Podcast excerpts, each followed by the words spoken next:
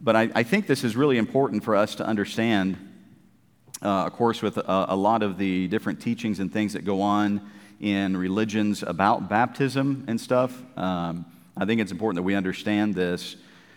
Um, and so basically, again, we're, we're kind of comparing, um, we're looking at the baptism of John and, of course, the baptism after the death, burial, and resurrection of Jesus Christ.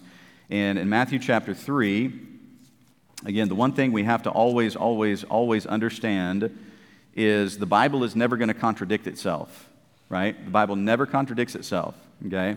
So if the Bible says in Ephesians 2 8, for by grace are you saved through faith, right? He does not say, for by grace are you saved through baptism or church membership. He says, for by grace are you saved through faith, okay? Um, all, all through the Gospels, all, even through the Old Testament, uh, we find Abraham was justified by what? Faith, right? Justified by faith. So, if all throughout Scripture we find that salvation is by faith, then is God going to somehow now change that salvation is no longer by faith, but by baptism? No, of course not. He's not going to do that, right? It's going to be the same, okay? Um, and so, the, the thing that we have to really remember when we're talking about um, these passages dealing with baptism because, again, what happens, these religions, they'll take one verse, they'll take um, like Acts chapter 2, verse 38, um, or another verse, and they'll try to say, look, see, this teaches baptism, right, uh, for salvation.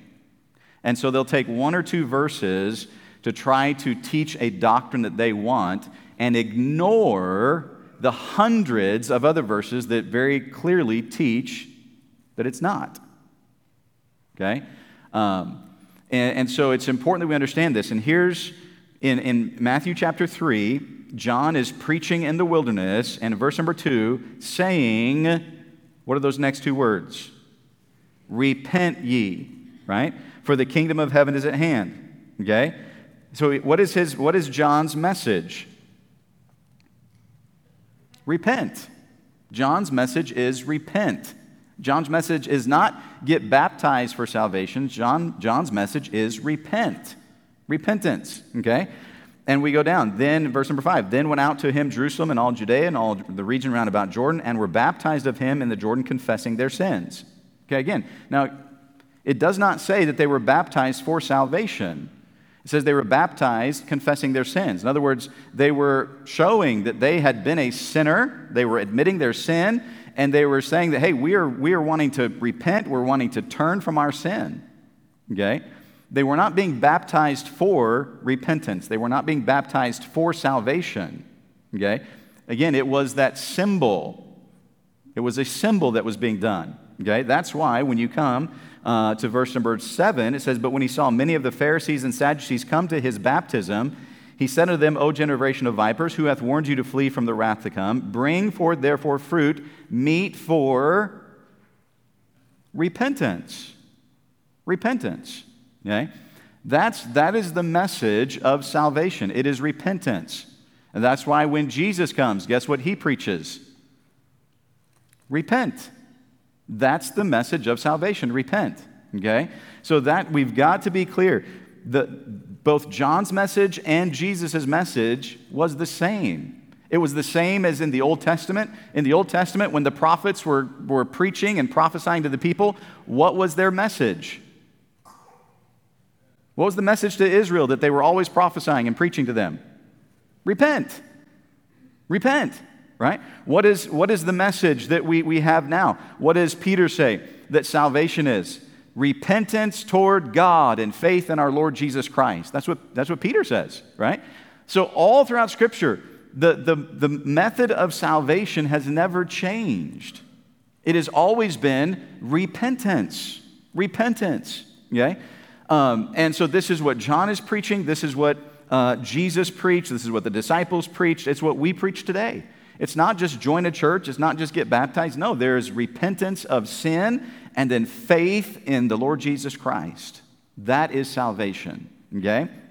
So, um, again, we were kind of looking at some of these passages um, in, let's see, go to, uh, I'm trying to go to Acts chapter 19.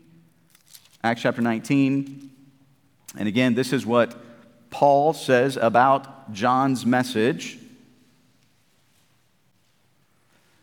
John chapter 19, verse number 4. Then said Paul, John verily baptized with the baptism of repentance, saying unto the people that they should believe on him which should come after him, that is, on Christ Jesus. Okay? So John is preaching, repent, repent of their sin, and then believe on the one who is coming after him, that is, on Jesus Christ. Now, when John is preaching, now remember this, when John is preaching, when John is preaching this message, that we, that we just saw in Matthew chapter 3, right? When John is preaching this message to believe on the one who is coming after him, did they know that that one was going to be Jesus Christ? Did they know that that one was going to be Jesus Christ? No, they didn't know that yet. Okay? They did not know that that was going to be Jesus Christ yet. Okay? Not until after Jesus, in fact, there later in Matthew chapter 3, what happens? Jesus comes to John and gets baptized of him, and then that's when Jesus' ministry begins, and that's when it starts pointing to Jesus. That's when Jesus starts trying to show who he is. Okay? But this whole time before that John is preaching, they did not know. The Jews did not know that it was going to be Jesus who was going to be the Messiah. Okay? Again, this, this whole issue of the baptism before Jesus right? Was it a picture of the death, burial, and resurrection of Jesus Christ before Jesus? No. There was no death, burial, and resurrection yet. Okay? That picture does not come until after his death, burial, and resurrection. That's why he says in Romans chapter 6, right? Like as Christ was buried and rose again, right? That's where the picture comes. Again, remember, baptism was not something new to the Jews. They, they understood a baptism. Remember, we talked about it. They called it the mikveh bath. It was, it was a, a ritual that was done just for ceremonial purposes. Okay? It did not wash away any sins. They didn't even believe it washed away sins. In fact, before you could even go into the mikveh bath, you had to take a shower and wash and be clean even before going in because it didn't wash away anything. It was just a ceremony, it was a picture of cleansing. Okay? And that's what John's baptism was before the death, burial, and resurrection of Jesus Christ. It was a picture of cleansing, but he was pointing to the one who was going to come after him. Okay? So, this is what even Paul says here. He says that they should believe on him which should come after him, that is, on Christ. Okay? So, again, the, the important thing that we have to remember about the book of Acts is what? It's what? It's a transitional book. It's a transitional book, right?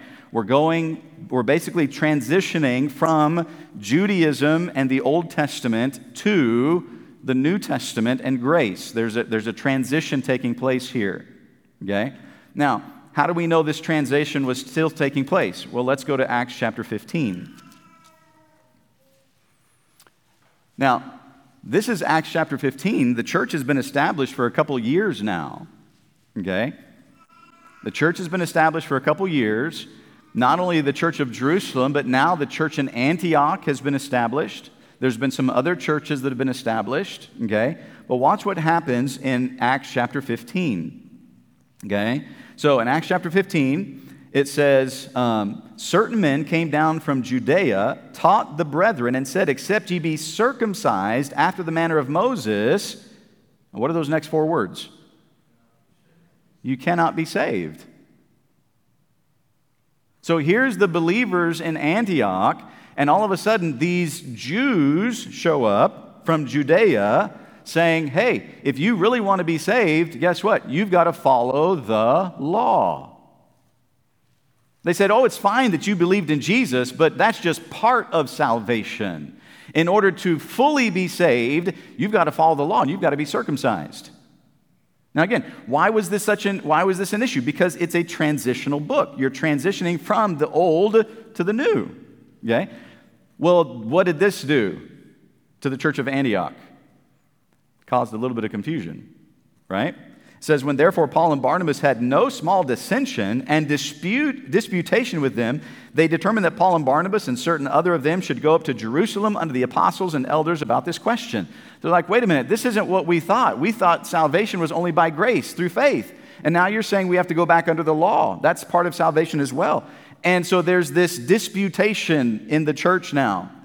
So they said, All right, let's send Paul and Barnabas and some of the elders, let's send them back to Jerusalem and let's let them, let's ask the apostles, those 11 apostles. Okay? So they go, right?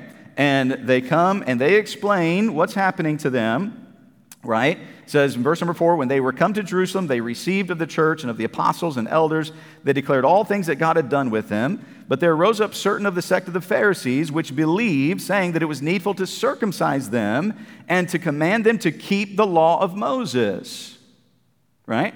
So here you have these believers from the Pharisees, the Jews, the, the, the, the religious leaders of the Pharisees. They get saved, but what are they still trying to hold on to? They're still trying to hold on to the law. They're still trying to hold on to these things. Okay? Isn't that interesting? Isn't that what so many times we do as Christians? We get saved and we still try to hold on to our past.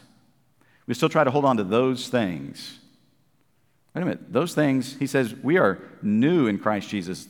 What thing, those things are dead to us, right? That's dead to us, okay? So what does he say?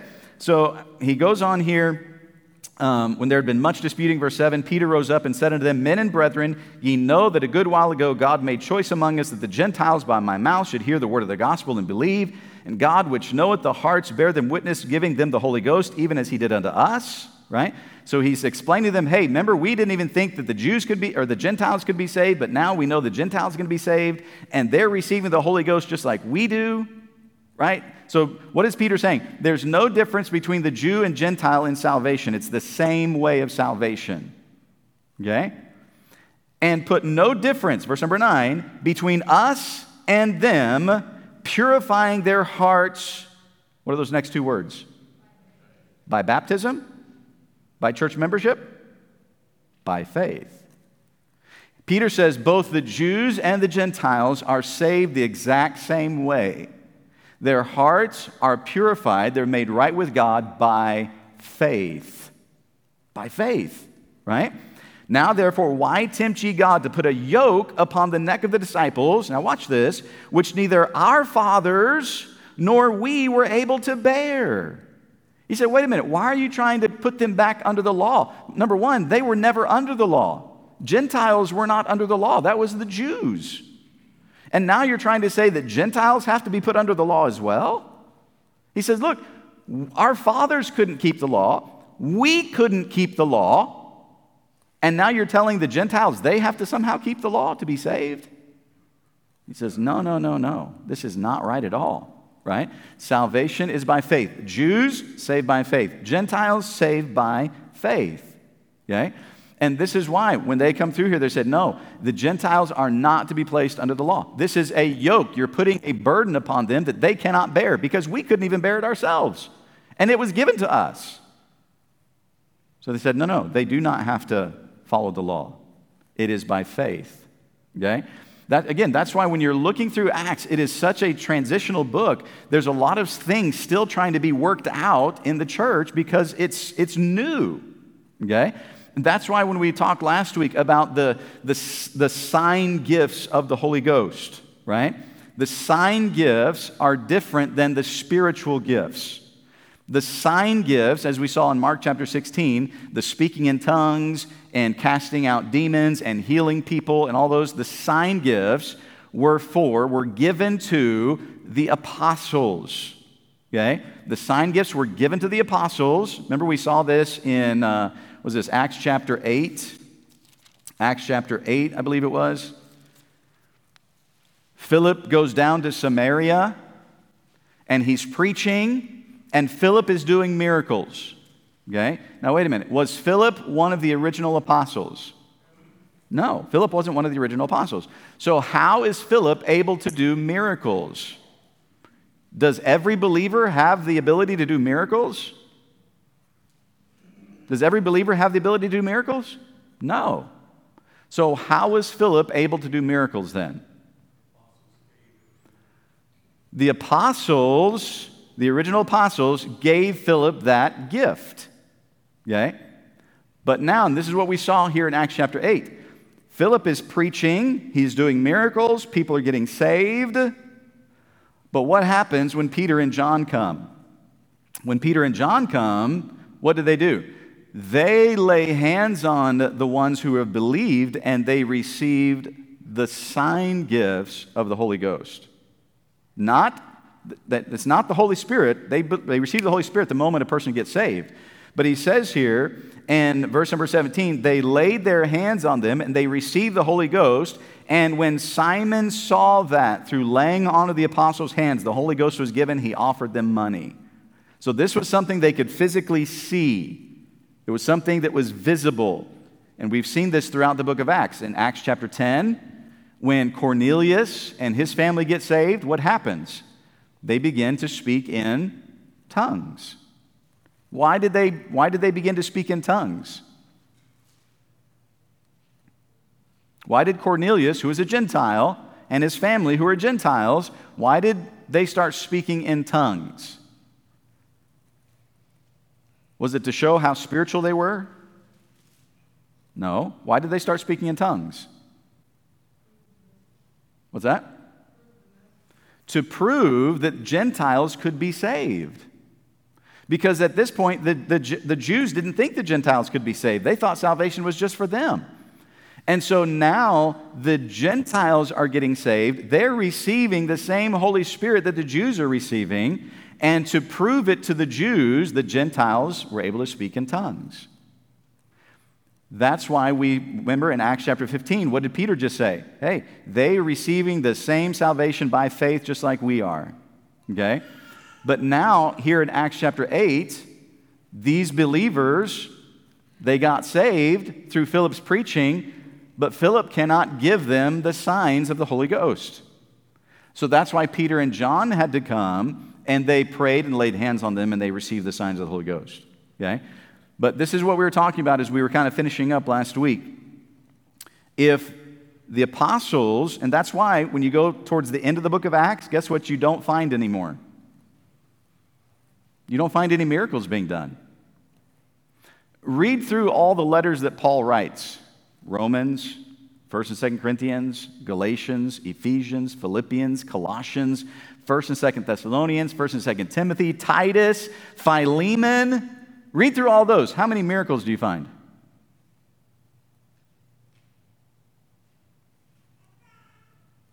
They're not there. Now, wait a minute. Don't you think if somebody could do miracles, that in probably in many of these places, Paul's going to be talking about the miracles that every believer is going to be able to do? If every believer is going to have this power to be able to do miracles and things, don't you think that he would probably talk a little bit about that in all these letters that he's writing to the churches? And yet he doesn't mention it at all. In fact, he mentions just the opposite. He says, I believe it's, um, I can't remember if it's in Titus or in uh, maybe Timothy or somewhere, he actually says that he left one of his friends, Trophimus, sick. He says, I left him sick in Miletus. Now, Paul, you have the gift of healing, and you're going to leave your friend sick? Don't you think you should heal him? Did Paul have the ability to heal? Sure. We, we read about many miracles in the book of Acts that Paul did, and he healed people. So why would he leave his friend sick in Miletus?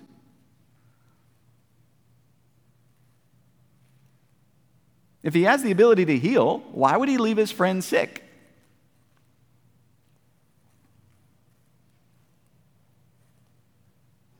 Anybody?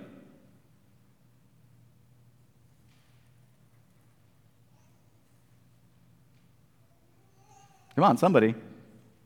Think about it. If he has the ability to heal, why would he leave his friend sick?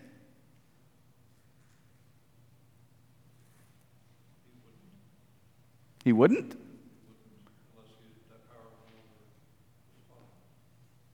Okay he wouldn't unless, uh, unless that power was no longer upon him? Um, maybe. I think there's another explanation, though. Is Donna? What's that? Okay, there was no need to prove the message anymore, right? The, the message was already being, the message was pretty clear. The church was established during this time, okay? That's good. Anybody else? If Paul has the gift of healing, why, wouldn't, why would he leave his friend sick?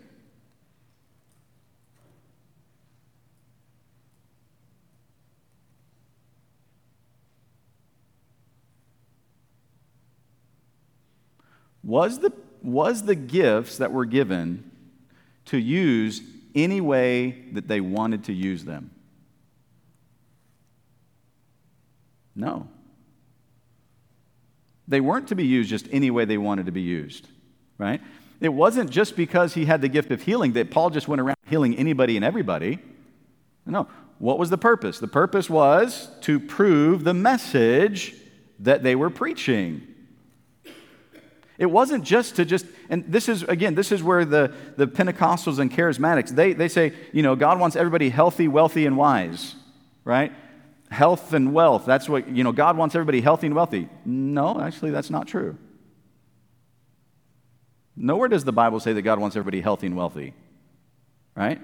You ever read the, the, uh, the account in, in Luke chapter 16 about the beggar named Lazarus? He was a beggar, he was very sick. That means he was not wealthy and he was not healthy. And yet the Bible says that he went to paradise. Nowhere does the Bible ever teach that God wants every Christian to be healthy and wealthy. Nowhere. Let me ask you a question Was Paul healthy? Paul wasn't even healthy. The Apostle Paul was not healthy. He talks about many of the sicknesses and things that he had and that he endured and all that. He was not healthy. You see, the, the charismatics, they want to say, well, God wants everybody healthy and wealthy, so come to our crusades and we'll heal you. That's not the purpose. The purpose wasn't just to heal anybody and everybody. By the way, if they really have that gift of healing, why don't they ever go to a hospital? Why don't they go to a hospital? Why do they make people come to them at their church or whatever? Why don't they, if they really have the gift of healing, just go down to the hospital and start healing people and getting them out of the hospital beds? Go ahead. You know why? Because it was proved that they're a sham. They cannot do it. The purpose was not just to heal anybody and everybody. That's why Paul, even though, yes, he had the gift of healing, it wasn't just to heal anybody that he wanted. Oh, I've got a friend that's sick, let me heal you. Oh, I'm sick, let me heal myself, right? Or, eh, eh, hey, you know, somebody else is sick, let's just heal them. No, it wasn't just to use it any way they wanted. The purpose was to prove the message they were preaching. And that's why once the message was established, the church was established, there was no need for these sign gifts. Okay? And so, what happens when the apostles die, and those like Philip that they had given the sign gifts to, what happens when they die?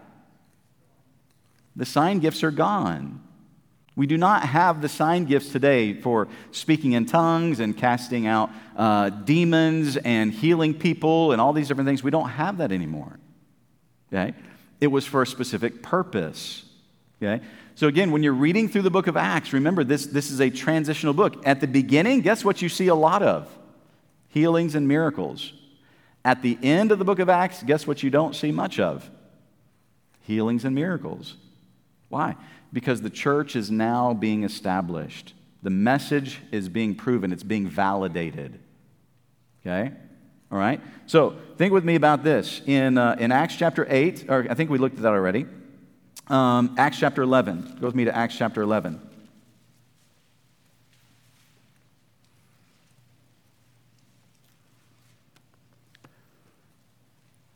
Acts chapter 11. Look in verse number 15. So Paul is in, um, uh, where is he? Um, I think he's in I was getting ready to say Corinth, but I don't think he's in Corinth yet. Um, so in, in, in chapter 11, verse 15, he says, And as I began to speak, the Holy Ghost, oh, he's recounting what happened in, um, uh, with Cornelius, right? Uh, back in chapter 10. He's recounting it to the church, okay? So he says, And as I began to speak, the Holy Ghost fell on them, as on us at the beginning. Then remembered I the word of the Lord, how that he said, John indeed baptized with water, but he shall bap- be baptized with the Holy Ghost. For as much then as God gave them the like gift, as he did unto us who believed on the Lord Jesus Christ, what was I that I could withstand God? When they, these are the Jews and the believers he's recounting to, when they heard these things, they held their peace and glorified God, saying, now watch this, then hath God also to the Gentiles granted repentance unto life. So again, remember, the Jews are thinking, hey, salvation is only for them. God uses Peter to go to Cornelius to preach to the Gentiles, to show that they're saved, and to show that they're saved, they received the Holy Ghost. They received that, the sign gifts, right? They, they began to speak in tongues. Why? To prove that they could be saved just like the Jews. And that's why when you go back up to verse number chapter 10 and verse number 45, chapter 10, verse 45, and they of the circumcision which believed, were astonished, as many as came with Peter, because that on the Gentiles also was poured out the gift of the Holy Ghost. For they heard them speak with tongues and magnify God. So, all right, so watch this. They're hearing the word of God, they believe the word of God, the Holy Spirit is poured out upon them, right? And what has not happened yet to them? He says in verse number 47 can any man forbid water that these should not be baptized, which have received the Holy Ghost as well as we? And he commanded them to be baptized in the name of the Lord. Then prayed they him to tarry certain days. So watch this. Watch the progression. Peter's preaching. They believe. They receive the Holy Ghost and speak in tongues so that the other believers can know that Gentiles could be saved. And then, after all that, then what do they do? They baptize them. Now, wait a minute. We've got a really big problem here. If baptism is for salvation, when did these people get saved? Because if baptism is for salvation, you cannot have the Holy Spirit without being saved. So if they have believed and they have received the Holy Spirit, and then after all that they get baptized, we have a very serious problem here. Because if baptism is what brings salvation, what's happening here? Because they've already believed, they've already received the Holy Ghost, and now they're getting baptized. Why? What, what is this teaching? Exactly what the Bible teaches all along. Salvation is by faith, it has nothing to do with baptism. Nothing to do with baptism. Salvation is by faith. Then, after a person is saved, they receive the Holy Spirit. Then, later, they can be baptized. Baptism has nothing at all to do with salvation. Nothing. It is simply that symbol, right? It's, it's, it basically, again, it's, it's a ritual that is being done as they did before to show a, a, picture of cleansing. And now, after his death, burial, and resurrection, it shows a picture of his death, burial, and resurrection, what Christ has done for us, what he has done in us. We're identifying with him, okay? But it has nothing to do with salvation. And again, that's why I say what happens so many times is these religions will come up with one or two verses like Acts 2:38 or some other verse that talks about baptism or even like John chapter 3, you must be born of water and of the spirit. They'll pull out that one verse, they'll pull out John or Acts 2:38 and they'll see, "Uh-huh, you see baptism is for salvation." But yet you can have a hundred other verses that teach very clearly, for by grace are you saved through faith. As we just saw in Acts, both Jew and Gentile were saved by faith. Here, obviously, in Acts chapter 10, they are saved by faith, they receive the Holy Spirit, and then after that, they're baptized. And they completely ignore all these other scriptures. Baptism does not save anyone. It does not save anyone, it cannot save anyone. It is only by faith. And again, that doesn't matter if this is an Old Testament saint, whether it's the message that John was preaching, the message that Jesus was preaching, the message that the apostles were preaching, or the message that we preach today from the Word of God. Salvation is by faith alone. Plus nothing, minus nothing. You don't add anything to it, you don't take anything away from it. It is only by faith in Jesus Christ. Well, but you know, these other people say, look, it doesn't matter what anybody else says. What matters is what does God say? What does God say? The Bible says it's by, faith, by grace through faith. Okay? Um, I don't know what's going on with the screens. That's a little, that's a little weird. I'm not sure if I can read that. All right. Okay. Um, anybody have a question? We've got just a couple minutes. Um, anybody have a question you'd like to ask about what we've been going through, about baptism or uh, any of this. Or maybe a, maybe a verse that I, that I missed or something. Anybody? Um, go to uh, in Acts chapter 22. Here's another one that, can, that some people can bring a little bit of confusion about. Acts chapter 22. So, Paul is recounting his salvation experience. And he's talking about when Ananias comes to him, right? He was on the road to Damascus, Paul was. He's blinded. Uh, he's, he's taken to Damascus, and then God sends Ananias to him. So Ananias comes. Um, uh, verse number 14, and he said, The God of our fathers hath chosen thee, that thou shouldest know his will and see that just one, and shouldest hear the voice of his mouth. For thou shalt be his witness unto all men of what thou hast seen and heard. And now, why tarriest thou? Arise and be baptized, and wash away thy sins, calling on the name of the Lord. Ah, you see here, you got to be baptized to, to be saved. I mean, that's what Ananias must have told Paul right? Because that's what Paul is saying. We're supposed to be baptized to be saved. Is that what he said?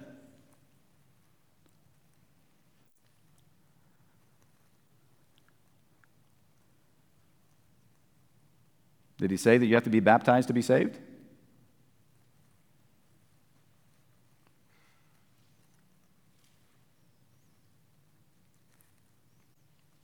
Not a trick question, folks. What did we just go through? What did we just talk about?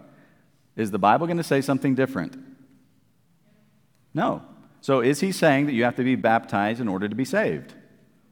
No, he's not. He's not saying be baptized in order to be saved. Again, look at what he says. Why tarriest thou? Arise be baptized, and wash away thy sins. How? Calling on the name of the Lord. Baptism does not, is not what washes away sins. It is our faith in Christ that washes away sins. So, why would he say get baptized? Because that is going to show, again, that's that ceremonial thing. It's showing, hey, this is, again, the transition that's taking place here. Even though we're in Acts 22, he's talking about something that took pl- place all the way back in Acts chapter 9. Right? He's talking about something that took place all the way back there. Years and years and years ago. Okay? So again, there's, there's this transition that's taking place. People are looking, thinking that baptism is what saves, or that somehow baptism washes away sins. And Paul says, no, no, no. It's not the baptism that washes away sins. I was told to be baptized, yes, but what washes away sins is calling upon the name of the Lord. What does Romans 3:10 say or Romans 10:13 say? For whosoever shall call upon the name of the Lord shall be saved. It's not baptism, okay? Now, should a person get baptized after they have accepted Christ? Well, sure, absolutely. That's what we find in Acts chapter 10. Isn't that what they did? After they believed, they received the Holy Ghost, then what did they do? Peter says, Hey, I think they should be baptized. They got baptized. In Acts chapter 18, when uh, the believers in Corinth get, get saved, what did they do after getting saved? They got baptized. In Acts chapter 8, what did they do after believing? They got baptized. Now, again, what happens is people say, well, look, Paul says get baptized, and he puts baptism first, and then he says, wash away thy sins, calling on the name of the Lord. it doesn't matter what order somebody says it, right? We know that Paul is not teaching baptism for salvation. He's teaching that there is a faith, that you have to put your faith and trust in Jesus Christ. Okay? Baptism is simply the show, it's the outward show, it's the evidence of it, right? It's that picture of it. It is a picture of what Jesus Christ did. There is nowhere in Scripture that ever teaches that water in baptism can ever take away one sin. Water cannot take away sin. That's why John's baptism didn't take away sin. What, what did they have to do before they could be baptized? Repent. What does Philip in Acts chapter 8 tell the Ethiopian eunuch? He says, Look, here's water. What doth hinder me to be baptized? Did Philip say, All right, let's go get baptized? What did Philip say? If thou believest with thine heart, thou mayest. And he answered and said, I believe that Jesus Christ is the Son of God. Then he took them and baptized them. Right? Nowhere, nowhere ever, ever, ever does the Bible ever teach that baptism washes away a single sin. Because it doesn't. The only one who can ever wash away sin is Jesus Christ. And again, that's why it's so important. When we come to a scripture that some people will try to say, ah, look, this one teaches this. No, no, no. One, scripture never contradicts itself, never contradicts itself, right? And number two, salvation has never changed. Salvation never changed. Salvation has always been the same by faith. Doesn't matter. I mean, think about it. When you read in, uh, in Hebrews chapter 11, and it talks about all these people by faith, uh, who does it begin with? Who, who, is, who is basically in Hebrews chapter 11 when it says by faith, by faith, by faith, by faith, by faith? Is it Old Testament saints or New Testament saints? It's Old Testament saints. Old Testament saints. By faith, Abel. By faith, Abraham. By faith, Sarah. By faith, Joshua. By faith. Wait a minute. It's all by faith, and he shows it there in the Old Testament. They're all by faith. Guess what it is in the New Testament? All by faith. Never does the Bible ever teach salvation is through baptism. And that's why he's very clear. You wash away, the sins are washed away when you call upon the name of the Lord. Not any other way. Okay? Anybody have a really quick question? We got about 30 seconds here. All right. Well, hopefully, we should never hear that anybody ever says that First Baptist Church believes salvation is through baptism, right? Uh, we believe what the Bible says very clearly salvation is not through baptism, it is through faith in Jesus Christ alone. Nothing else, right? All right. God bless you. You're dismissed. We'll have a short break and then we'll come back for our morning worship.